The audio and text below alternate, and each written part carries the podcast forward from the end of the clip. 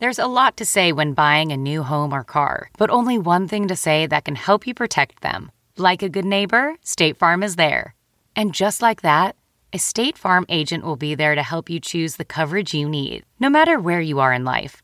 When you need coverage options, your State Farm agent is there to help, on the phone or in person. Like a good neighbor, State Farm is there. This episode is brought in part to you by Audible, your go to destination for thrilling audio entertainment. Whether you're looking for a hair raising experience to enjoy while you're on the move or eager to dive into sinister and shocking tales, Audible has an exclusive collection of thrillers from best selling authors that will keep you on the edge of your seat. Like James Patterson's first audio only thriller, The Coldest Case. Experience stories like never before, where every chilling detail is brought to life by captivating sound design. Plus, as an Audible member, choose one title a month to make yours forever. And now, new members can try Audible free for 30 days. Just visit audible.com slash WonderyPod or text WonderyPod to 500 500. That's audible.com slash WonderyPod or text WonderyPod to 500 500. Welcome to the Nerdist Podcast number 449. Matt Mira and I will be coming to Seattle on Friday, December 13th. You have to say it that way. You're, I think legally you're supposed to say it that way. Friday the 13th. Uh, we're going to be at the Showbox in Seattle. Go to nerdist.com slash calendar. I think there's only a couple tickets left, so do it fast. Uh, and we will see you there in Seattle. Uh, I'd like to thank Stamps.com for sponsoring this episode of the Nerdist Podcast. The holidays are here, the post offices are packed. You don't want to go, you, and you have a ton of presents and things, hopefully, um, that you're going to be sending out to people. You can't carry all that crap to the post office. So go to stamps.com, sign up for an account, print out the exact postage you need, and then your mail carrier will come pick up those packages from you, and you will never need to not only set foot in a post office, but you don't need to leave your house e- either.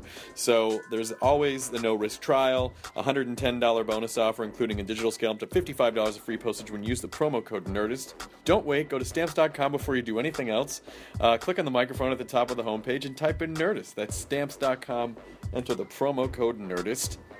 This episode is Lindi Ortega, who I love. I discovered her on the radio, which is something they still listen to in England.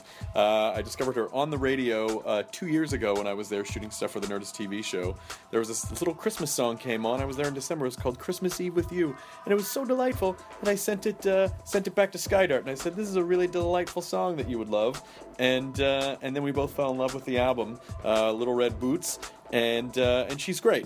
There's sort, there's sort of a, a country esque, old timey sound. She has a fantastic voice. Uh, she also has a new album out called Cigarettes and Truck Stops. And uh, and so we kind of became pals via Facebook. And I said, if you're in Los Angeles, whenever that may be, let's podcast you. So she said, sure. We went to Swing House Studios. We, we chatted for a little bit, and then she played a song and sounded amazing. So uh, here she is, Lindi Ortega on the Nerdist Podcast, number 449. Music Discovery Day. Oh, that's too close to Friday the 13th. Boy, I think those two guys are related. Music Discovery, Friday the 13th. We should talk more. Now entering Nerdist.com.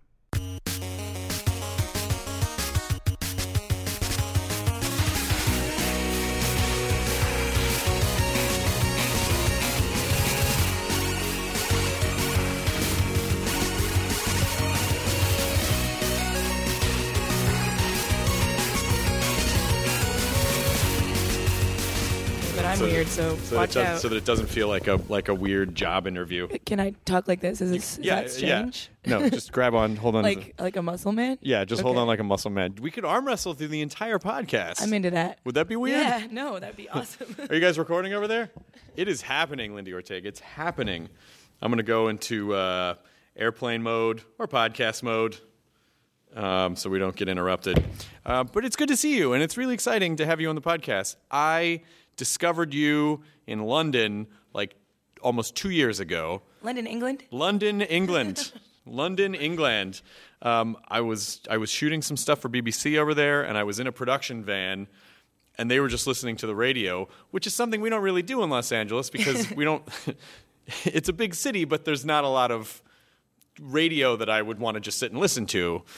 and uh, but you know England is uh, very progressive and they have good radio music, and they played uh, one of your Christmas songs, and I instantly I shazammed the shit out of it.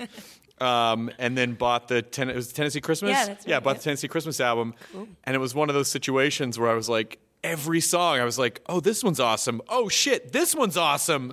Uh, and then, of course, bought the next album, and then you sent me the third the, the third album that I have of yours. Yeah, awesome. So um, anyway. I don't know much about you at all. That's why we're here to find out. I want people to know who you are because they should listen to you. So tell me, where are you from? Let's start at the beginning. The outer reaches of the galaxy. Oh, that's really awesome. Well, thank you for coming to our planet. I beamed myself down. Um, I'm Space from music. right. I'm from uh, Toronto, Canada. Yes. Canada. Yes. Initially. Yeah. Initially. Yeah, and now I live now in Nashville, Tennessee. Did that happen after Rob Ford? Uh, no. Oh, okay, but, that happened uh, before. Yeah, Okay, I've. I've I've escaped all that crazy, but I hear I get I get wind of it sometimes. But yeah, I, I just I've been living in Nashville for two years. Now, I did know you were Canadian, but I don't. Uh, so, what is the country scene like in Toronto? What did you? There's not a big there's not a big hence the move. Um, not a big country scene in Toronto. I mean, it's I think it's starting to be more accepted now than it was when I was making music. So. Um, so yeah, there's there's it's more accepted, but I, I just thought I should be in Nashville where all my country music heroes have either, you know, rolled through and spent time there, or pissed it off, or whatever whatever people do. Uh, there's a lot of history that's undeniable. So Oh, there's no question. I'm from Yeah. Memphis, so I know Right. I know Tennessee. And Oh, there's no history in Memphis. no, there's no. I mean, none. it's like we're Absolutely. trying to catch up to Nashville. I love Memphis, but Nashville is is sort of like um, uh, a smaller, slightly cleaner Memphis. Yeah. in a, in a sort of a, a, a lot way. cleaner. it's a little bit it's a little bit cleaner. I mean, there's definitely you know like down downtown Memphis has a lot of history, and of course Beale Street's very touristy. Not that Nashville's not doesn't have its tourist strip, Oh, but it it's just does. you know. Uh, just in Nashville, just walking. What's the what's the street? The main drag. Broadway. Broadway. Uh, Just walking into your random bar there and seeing fucking world class musicians just jamming. It's it's pretty mind blowing. It's awesome. Yeah, it's very inspiring, which is part of the reason as well why I moved moved there. I sound like Tammy Wynette on a bender right now. I'm sorry. That's what touring does to your voice. No, you got to like- you, you got to do the drawl if you want to sound like Tammy. Oh yeah. I'm real sorry right now. I'm real sorry that I my voice sounds like this, but I was out partying and drinking last night. See, that's what people want to hear the country lifestyle. It's, not, and it- it's so funny is that when you think about the '70s, where everyone was just way strung out and on on all barbiturates and booze, that I just um, need some barbiturates, really. Then, then I'll be all right. just you need some. Bar- just I don't know what barbiturates are. I just know that that was a thing in the '70s that they warned us about in school. Like, don't take barbiturates. Sounds cool. it sounds like a fucked up thing to do to yourself. It sounds like a drug that makes your lip heavy, where everything just sounds like this. Yeah. But um, it, it, but but when you realize that, like, when, it, I don't know how those people toured and did all those drugs and did all that because you really have to focus and have your wits about you. You do now when people are YouTubing everything you do, so it's, it's a little different. I mean, back then, if you had a crappy show, it took a little while for it to get around. You know, now it's like right on online. So So, as an artist, do you feel like there's more pressure because you're essentially always performing for the world? pretty much, yeah, yeah. You're always like, there's doesn't matter if you have a cold or whatever. Like nobody cares about that. It goes up online and and it's there, and there's nothing you can do about it. Does that make it harder for you to try out new stuff if you if you if you're you know if you want to make sure like oh I want to try this out but I don't want anyone to you know if it doesn't if it isn't amazing right away I don't want to give the wrong impression. Uh, well, we tried out a new song last night, so um, I don't know. There's there's something endearing about it sometimes when, when you have an audience that's accepting of, of you trying things out, and they, they like it because they feel like they're part of it, you know. So Yeah. we did we did a duet last night. That was a lot of fun. Kind of like a um, almost like Jackson, you know, the Johnny Cash, June Carter Cash. Yep. It's kind of that vibe, and um, it was it was great. I mean, it wasn't perfect, but it was a lot of fun. How did well first of all your ultimate plan of course is to go back to Toronto and and and smart bomb a country music scene. Like, you have to you have to bring it back to Toronto at some point. Maybe I don't know where I'm going to end up. You never That's a country lifestyle right there. See, you don't know. I'm a tumbleweed. a tumbleweed that might hop a train with a bindle staff and, Yeah. and just get off and start Who playing a show somewhere. yeah, exactly. how are people? Um, how are people? I mean, now there's you know it's there, there's there's not really an MTV for artists. There's I mean I guess there's you know um, Vevo or you can put you can put videos online. But how what is your main way of getting out there now? Touring. Just touring. bringing myself physically to the people and putting on a really great show and hoping that they'll tell their friends. So next time I roll around, there'll there'll be a bigger crowd and word of mouth has been really the biggest thing and I have a great label who's really stuck by me and helped me uh, do my thing and it's been awesome. So when you're doing with with country music, obviously, you know there are standards that you can play, and there's certainly. I, I feel like a lot of people start with standards and then sort of spin off of there to kind of figure out what their voice is or what what it is that they want to say. So when you when you decided like, hey, country music is definitely the thing that that kind of drives me, what was it that you wanted to say? Um, well, you know, I didn't really think about it. I just, I just, uh, when I'm writing songs, I just write from my own experiences. 90, 95% of my songs, besides the ones about burying people in the backyard, are from my own, my own experiences. And, um, so I don't, I don't really think about what's going to sound really country or, or whatnot. And my love of country really comes from, stems from my mom's love of country. So I grew up listening to it and, um, she just made me fall in love with all things Southern. And I know it's weird because I'm from Toronto and I shouldn't, I shouldn't have this deep love for it, but I do. And I, I can't really explain it. Part of it's just sort of innate, I guess. You were just called. I was called by the country winds. because there's definitely you know it, I, I hear I hear a lot of different kinds of country influence in there too. I, I hear a little bit of. I, I, there's a little rockabilly, there's a little bluegrassy, there's a little bit of traditional country, and and so is there a is there is there a specific uh, subgenre that you really feel like speaks to you the most, or is it do you just kind of like do you just kind of like pull from whatever? I just pull from everything that inspires me, and it just comes out like that. so yeah, it's again, it's not something where I'm like, I'm gonna go more like this and more, and more like that or whatever. I just, I just do what I do, and I don't really know how to explain it. But um, I, I just love country. I love all kinds of country, but I also love blues and soul and rock and roll, all the classic stuff. Anything you know that sort of preceded uh, the the 80s. do you feel like you have to be somewhat miserable to write good country songs? I mean, so much of it is like dealing with tragedy and dealing with sadness and dealing with loss and you know, do you feel like that's important for country music? Uh, I guess. It, I mean, a lot of people. I said preceding. I meant to say post '80s. Um, I sorry. That always I Little have edit, little correct edit. correct myself there. Um, yeah. I, again, like I don't I don't think about it. I, I I feel like I draw. I was a daughter of two immigrant parents growing up in Toronto. My mom Irish, my dad Mexican. And, Whoa. um, yeah. So How did they find each other? they they crashed Canada? they crashed into each other on a skating rink in City Hall in Toronto and and uh, and then they made me and um, Was that a result of the crash? I guess Like they crashed really hard? yeah. I was like, I'm sorry, I think you might be pregnant now. Yeah, well, this- you know, I do come from outer space, so they needed a vessel, and yeah, but um, but yeah, I just uh, I, yeah, so I, I was lonely, I guess, growing up because I was an only child. I didn't have brothers or sisters, and it was kind of weird. I was kind of a loner in school. I got bullied when I was in elementary school, so In Canada? yeah, it happens everywhere. What? Yeah. Yeah, so I know they say Canadians are so nice, and they are, but I was bullied, and um, and so I just um, I just uh, I draw from those that those feelings, I guess, and put them into my music because I feel like um, loneliness is inherent to the human condition, and we all we all go through it. So um, yeah, I write about it because I, I don't, don't want everybody to feel lonely all the time, and hopefully, if they know that I feel it too, that they know that it's all it's being human, and it's it's not just them going through it. How many nights, how many weeks a year are you touring? Is it pretty nonstop?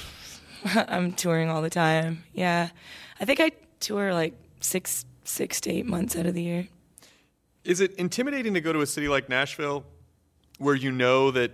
I mean, I, I guess it's sort of similar to if you're an actor, you go to Los Angeles and it's like, oh, there's a fucking million and a half actors. like, how do you how do you sort of squeeze into the scene and how do you kind of plant your flag as like, no, but here's I'm different because of this reason. Well, I just massacre everybody. And Oh wow, you so you killed everybody. yeah. Oh, okay. No, um, not at all. Uh, yeah, it, for me, moving to Nashville was was mostly a history lesson. I wanted to go where where the history was and retrace the steps and go go to the Country Music Hall of Fame and the Opry and and learn about things. And I already had a team assembled before I moved to Nashville, so it wasn't about getting a record deal or getting agents or anything like that. And it was really just a change of scenery and um, and just a challenge to myself to to see if I could do it, to see if I could leave all my comforts and at home in my country and just start somewhere fresh and new and and uh, see if it was possible. And so it was a challenge to myself. How do you force yourself to write when you don't feel like writing?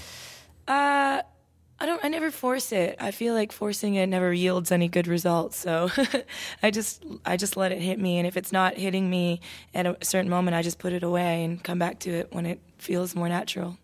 Do you feel like music is uh, the main relationship in your life? Oh yeah, absolutely it is. Yeah. Yeah, but it's great. I mean, I wouldn't trade it for anything.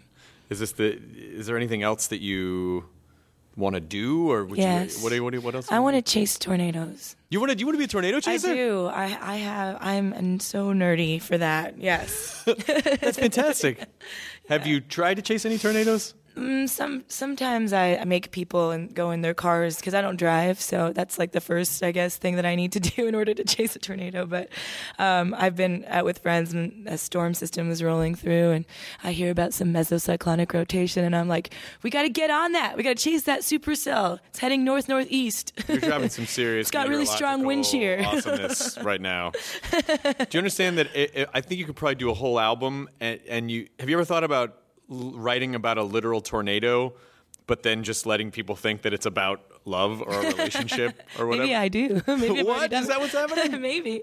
I can't reveal my secrets. oh my god! If I could convince you to do anything, anything, even though you don't know me, if I could convince you to do one thing, it would be to write like a country. So- my best friend and I wrote a series of country song. We were I had a comedy band, and we wrote a series of country songs because I'm from the South. I already told you that. But it was about uh, basically they were country songs about science because no, there had not been country songs about science. yeah, that makes a lot of sense. So we wrote uh, we wrote about a lot of things. We wrote about. Uh, um, Thermonucleosis. We did not write it. We did not write it. But what did we what did we write about? Well, we wrote it. We wrote a song called "Death of the King," which is all about the literal process that happens when a body dies, Oh wow. but through the lens of Elvis Presley, Nice. Uh, which Elvis fans were very upset at. Oh, but he died. Yeah. We gotta let it go. Um, and then uh, and then we wrote another song that was uh, we were about the carbon cycle, like because it just country music. It feels like such a great way to express all that stuff. So if you can do it, I would beg you to write. A, a literal uh, meteorology song, a tornado song, Sure. and just have it be super science. What could we rhyme with mesocyclonic rotation? Um, uh, See, it's not that easy. harmonic of Love Nation? yes, that's great. That's not We'll, great. we'll put it all together. There's mesocyclonic rotation is not in that rhyming dictionary. No, I know it's it's hard. It's hard to, to do it, but I'm gonna do it. I'll do it for you. Will you please do that? Absolutely. I'm telling you that I, I, I the, the nerds would go ape shit if because if there's one thing that's really great, it's a song that's about something that's sciency, and then it's actually a good song at the same time. Yeah. And I think your voice And singing I, a tornado song. I would. I'm really concerned about. Im- I want to impress the nerds because I feel like I am a nerd. As, look at me. I'm dressed as a nerd right now for you. no, So- but, no, no, no. But you, do you really do you really feel that way? You really feel? oh, that I've I was. I've always been a nerd. I am a nerd for sure. So what yeah. was it that made you feel that way when you were growing up? Well, I was never cool. I was never cool at school, and uh, I was an outsider, and I was obsessed with storms, and um, yeah, was just, and I was a goofy, dorky. Is dorky a word? Yeah. Yep, dorky's a word. yeah, so those are all sort of the. Uh, you feel like those were the seeds of of countryism of like I don't fit in. I'm I'm I'm a fish out of water. I'm I'm Mexican and Irish, but I'm in Canada. and, Maybe, maybe to some some extent, yes. do you speak French as well? Not, no, I speak more Spanish than I do French. Oh, that's cool. Yeah. That's really cool. So, what is your citizenship then? Oh, I'm, I have Canadian citizenship. You do have Canadian Yeah. citizenship. You don't get automatic Irish citizenship for. Well, I could have, but I, I had to do it by a certain age, and I'm 107 now, so I'm way past my yeah, age for that. Uh, so, when you're in Nashville, are you performing every night, or is, is no, that where you go to? that's where I go to relax. Oh, okay. um, I do. We do Nashville on on our tours. Like we, it's a stop on the tour, but uh, I don't really play as much because I'm I'm touring so much. So I'm very rarely there, to be honest. Well, have you seen a lot of America at this point? Yes. So what do you? What is your favorite thing to do when you roll into it? Do you are you fly everywhere, or do you do? Oh no! I wish I had the money for that. No, we drive in a in a hoarder's van. Our van, we call it the hoarder's van right now because it's just packed to the brim, and uh, there's no place to put your feet. It's yeah, it's really gross van van. oh yeah, you're living the life, the dream. That's the dream. oh yeah, it's the dream, all right. I'm telling you though, when you when you start making bazillions of dollars and you have fancy like you know Loretta Lynn style tour buses, you'll be bored. Like it'll be comfortable the first time, but I promise you, you'll look back and go, oh, I miss that van, that shitty van where there, where there was no room. Everyone's got their own bus, you know. Like now, you're really creating a bonding experience and a, and a community. It's, uh, it is actually. It's a lot of fun. Who do you find are the the main? Uh, who, who's coming to your shows the most? Do you do you notice any consistencies in your audience? Um, well, it changes. It depends where we're at. Sometimes it's a lot of like older men, uh, and uh, and then sometimes it's like a lot of Social D fans because I opened for Social Distortion. Oh, really? Yeah, I did a few tours opening for them, and so um, their fans have been really great. Like the punk scene has been really accepting for what I do, and they've come out. So a lot of tattooed and rockabilly kind of uh, dudes and girls, and it's great. Oh, that's really cool. What do you think Yeah. the crossover is? Like, what do you think the crossover appeal is? Um, I I think it's ma- mainly because I think those kinds of fans believe in people that have a lot of conviction, and I have a lot of conviction in what I do, even though it's not really in one particular lane way or genre. It's I, I guess you could say in terms of music, I'm a bit of an outsider. I don't really fit anywhere. So the the punk world, I guess, is happy to accept people that don't really fit anywhere, and I think they also like the fact that you know. I dress in black. I'm a big fan of Johnny Cash. I Play a badass guitar, and you know, there's an edge to what I do. Do you do you think there'll ever come a point where, um, you know, it's like so the sort of punk mentality of like, oh, we're always on the outside and we're fringe and we're kind of going against the establishment, and then eventually what happens a lot of times is. You know, a punk band actually becomes big, or they actually do kind of become the establishment. Do you think that's do you think that's a bad thing? Like, are you, is there a is there a level of success that you're afraid of, or do you not think about that stuff? I'm not afraid of it. It's just because it's taken me so long to get to where I am now that I feel like I'll always forever have my mentality. I don't think I'll ever get weird about it. You know, I mean, um, I have a lot of integrity, so I, I will continue to have it no matter what happens. What's what's your dream scenario? Like when you think of, you know, when you're kind of falling asleep at night and you kind of envision like someday, you know, like, Someday what I is what is the someday? Is Go on tour with Willie Nelson and do a duets record with him. in a, in the in the middle of a tornado? yeah, in the middle of a tornado. We'll just do a tour of Tornado Alley. That's, what it is. You, you're playing. Uh, you're you're you're singing. Uh, you don't bring me flowers with Willie Nelson on stage, and he's like, "Thank you, good night," and then you hop in a truck and chase a fucking tornado. right. That would be amazing. Yeah, it would be awesome. But you're but that kind of a dream is not. That's not. I mean, with the exception of the tornado chasing, that's not a crazy thing. Like, you, you, and with what you're doing, someone could see you. He could see you. Someone could get a recording or see you on YouTube or whatever, and then the next thing you know, you could that could happen. that would be amazing. I hope it does. How close do you think you are to something like oh, that? I don't know. I don't know. It's all funny, you know. It's like it's all connections and, like you said, random things where you hear somebody in a in a van or something, hear it on the radio where you'd never normally hear it, or somebody uh, plays, you know, your record for somebody, or um, God, they see you on TV. I was I was on uh, Nashville, the TV show. I played myself. Oh, that's awesome. And uh, a lot of people sort of discovered my music just through randomly seeing me on that. So, um, yeah, it's you never know what little connections are going to work, and who knows. What's the state of country radio now? I don't know. I don't listen to it. really? Is it too is it too poppy? I- It's just you know I like vintage sounds. I love old classic um, ways of recording. Um, uh, I'm not into this uh, auto tune business and all that stuff. And, Yeah. Uh, there, I find there's a format, you know, like the whole music row aspect of, of Nashville is um, there's a certain format that people fit, and uh, the music I like doesn't fit that format. Do you like uh, how classic? How how like what type of classic country do you like? Are you a Ray Price fan at all? I don't know too much Ray Price. I'm, I'm more like Hank Williams, Johnny Cash, Waylon, Kris Kristofferson. But I've been reading about Ray Price a little bit in the uh, Johnny Cash. He's older school. He's older school. Yeah. And his songs are so goddamn sad. Like it is it's the saddest I mean that it was like there was that style of country music where there would you know, like there would be like violins in the background. There was string there was strings in the background and Yeah. everything was like Lay your head down on my pillow. You know, it's like everyone's everyone's breaking up and and sad that it didn't work out, and Yeah. it's completely heartbreaking. But if you get a chance, it's I'll, I'll it's check phenomenal it out for sure. did you like that? Uh, did you like that form that, that kind of Waylon Jennings stuff in the '70s, where it started to get like there was almost a little bit of funk to the country? Yeah, I mean, I just, it's cool because it's Waylon, you know. But I, I mean, I, I always will prefer the old classic sound. Like I love old, old school Dolly, like "The Grass Is Blue" and everything before that. Um, I'll always love Dolly because she's she is who she is. But and her music has definitely changed. But um, it's it's just all old school for me. I'm just a truist, I guess. Have you ever gone down like a Dolly Parton YouTube rabbit hole? Well, I saw something on YouTube the other day where she was rapping for Queen Latifah. What? yeah.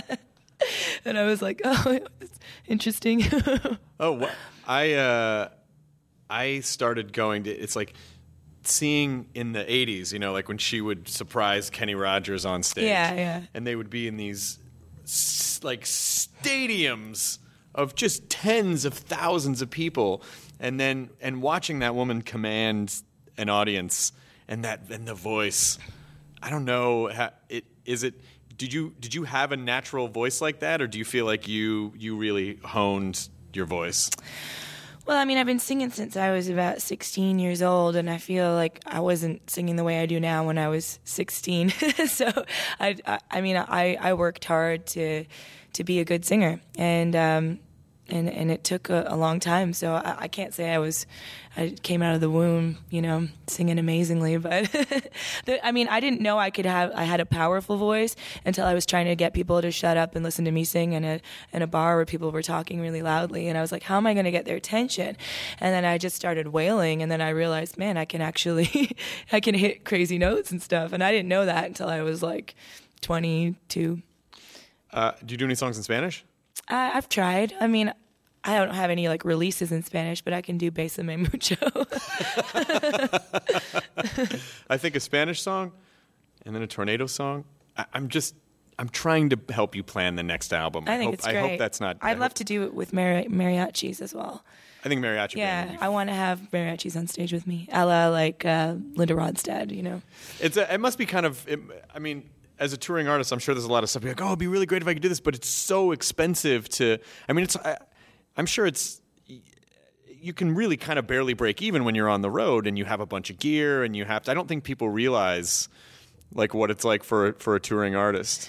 No, yeah, it's we do have a lot of gear. We've decided to call our our our tour this time around the more crap tour because we just decided to bring like keyboards and extra guitars. So, and there was a point where we could couldn't fit one more thing into our back area of our van, and um, you know, w- me and my guitar player, we both have wrenched our arms and stuff, just like lifting stuff. And um, so that's not the glamorous side of it but it's all worth it when we're you know playing the shows and, and there's people there and they're connecting to what we're doing and we're feeling it. And that's what makes everything worth it How do you know if a show like what? How do you know if, if a show is is working? Do you have a good sense of that?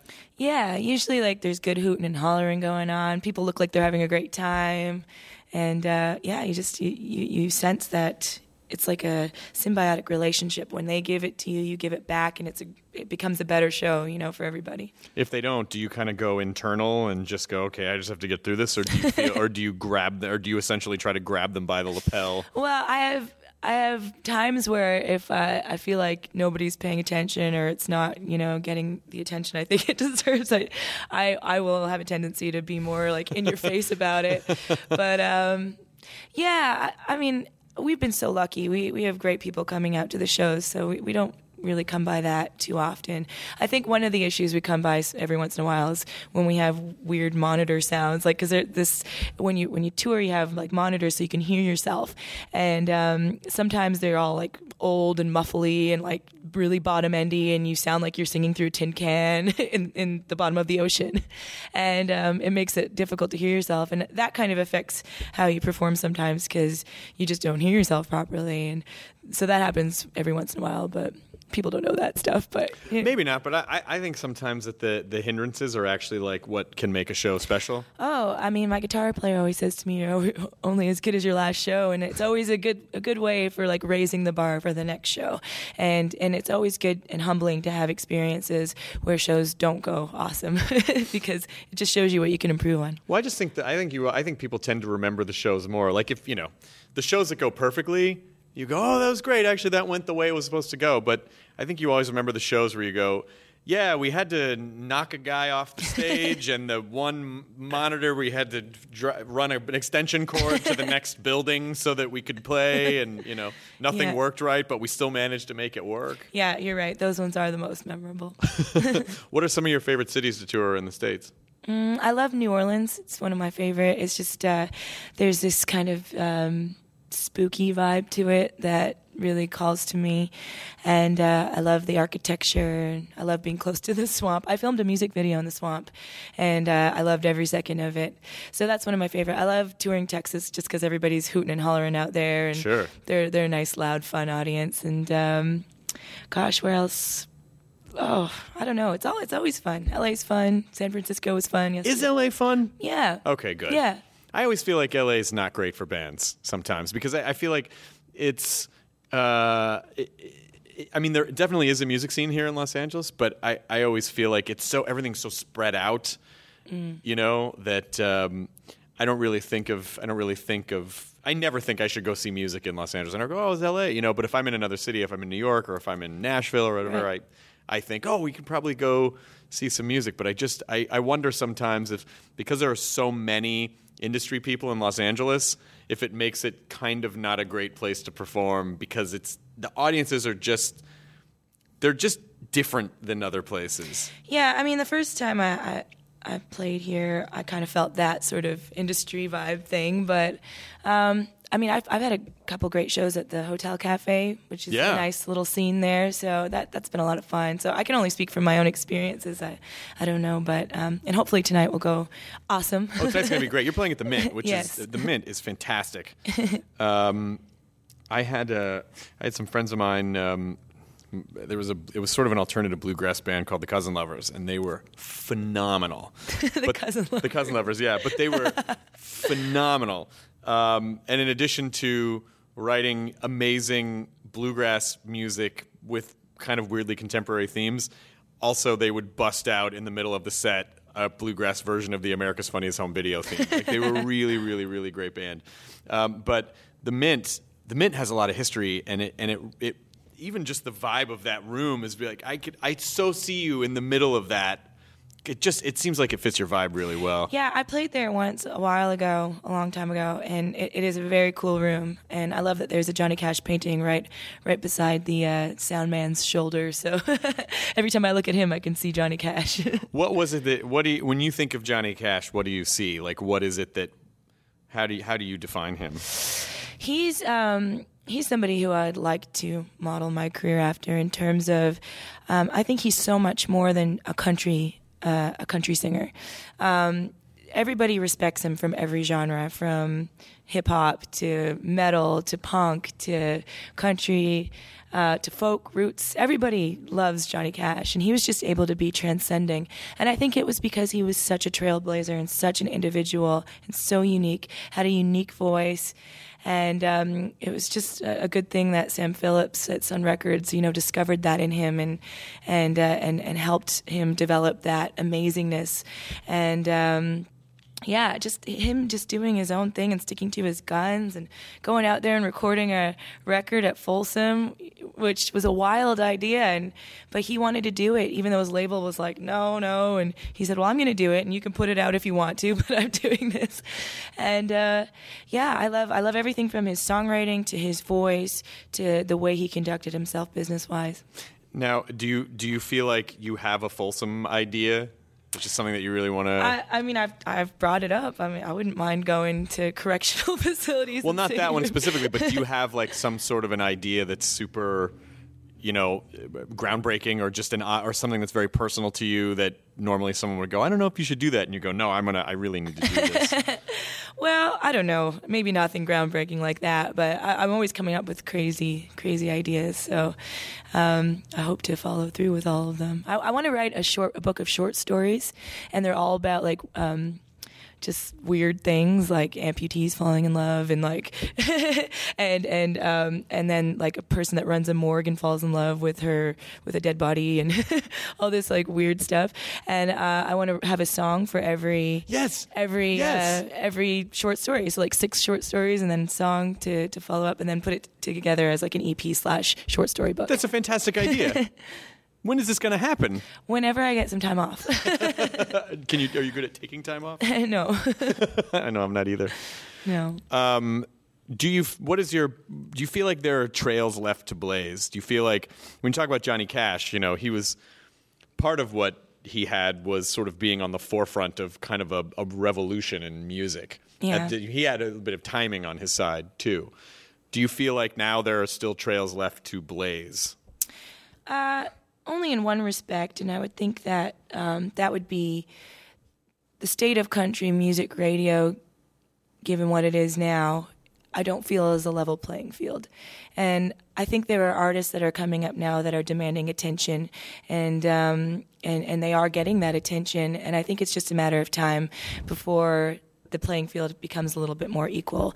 And it's not just the, whatever fits whatever's formulaic and formatted to fit for mainstream country ra- radio but also um, you know people that are doing more roots here classic stuff is not going to be relegated to just uh, americana or alt country but will be allowed to be called country as well and and be thought of in the same respect.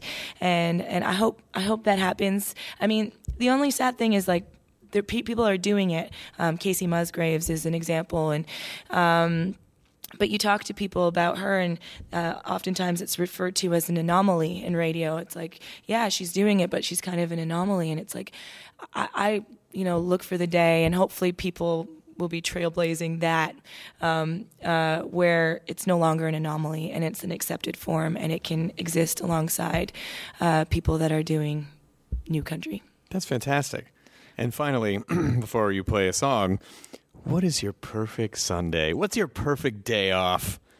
a bottle of red wine Merlot, my record player with some um, Lead Belly or Son House, spinning, and uh, dancing with myself with candles in the living room. Oh, nice. Nice. Well, I really hope that you. I'll tell you. I'll tell you this. I Uh, have access to media funds, and if you ever decide to write the tornado song, I would love to produce the video for it because I'm telling you, there is a whole audience of nerdy folk that if you sang a really soulful, sciency song about tornadoes. It, I think it. I'm not kidding when I say I think it would be huge. well, I'm in love with uh, storm chasing and tornadoes, so it's not. You don't need to sell me on it. I will do it. I will absolutely do it. Do you, do you keep a copy of Twister uh, with you, you at all times? There's it's not scientifically accurate that so I so I can't get behind Twister for a lot of reasons. It's fine for Hollywood. It's good Sure. for entertaining, but it's not scientific. It's a little bit of a fairy tale. yeah, exactly. Um, so what you guys are? I know you're playing at the Mint tonight, so we have to let you go in a minute. But what song are you gonna play? Waiting on my luck to change. Okay, and do you want to tell say anything about the song? Before Well, the song was inspired about um, from by. I have to learn how to talk again. The song was inspired by uh, I, constantly touring and uh, fl- taking lots of flights, and I realized uh, wh- while I was flying that no matter how crappy and horrible the weather was on the ground, once you got above the clouds, it was always sunny, and uh, I thought that was a good metaphor for people that were down on their luck. that is fantastic. Okay, Lindi Yeah. Ortega. Uh, we will now. I don't know how to transition over to this. Play the song.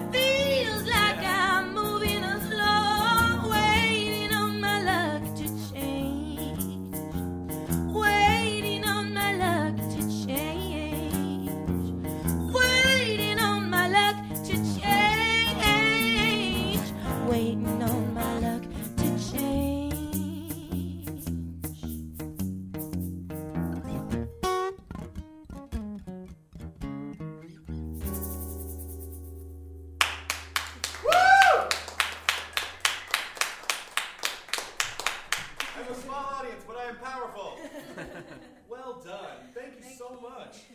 That was fantastic. Now leaving Nerdist.com. Enjoy your burrito. This episode of the Nerdist Podcast is brought to you by Stamps.com. Go to Stamps.com, click on the radio microphone at the top of the homepage, and type in Nerdist for a $110 bonus offer, including a digital scale and $55 of free postage. That's Stamps.com. Enter the promo code Nerdist. Hey, listeners, it's Will Arnett. Our podcast, Smartless, has crossed a milestone that seemed unfathomable when we started nearly four years ago, as we've just released our 200th episode. Join us as we welcome the dynamic duo of hilarity, Steve Martin and Martin Short. You've seen them on screen together in The Three Amigos, Father of the Bride 1 and 2, and most recently, and Only Murders in the Building. Both are comedic geniuses in their own right, but together they are always electric. And this episode of Smartless is no exception. I don't know if I've laughed more in a single episode than this one. We discuss their career arcs both separately and as a comedy team, how they met, who is more difficult to work with, and what motivates them today. Is Steve a better banjo player than Marty as a singer? Find out on this bicentennial episode of Smartless. Follow Smartless in the Wondery app or wherever you get your podcasts. You can listen to Smartless ad free by joining Wondery Plus in the Wondery app or on Apple Podcasts. Plus, you get to hear Sean cry. What a loser!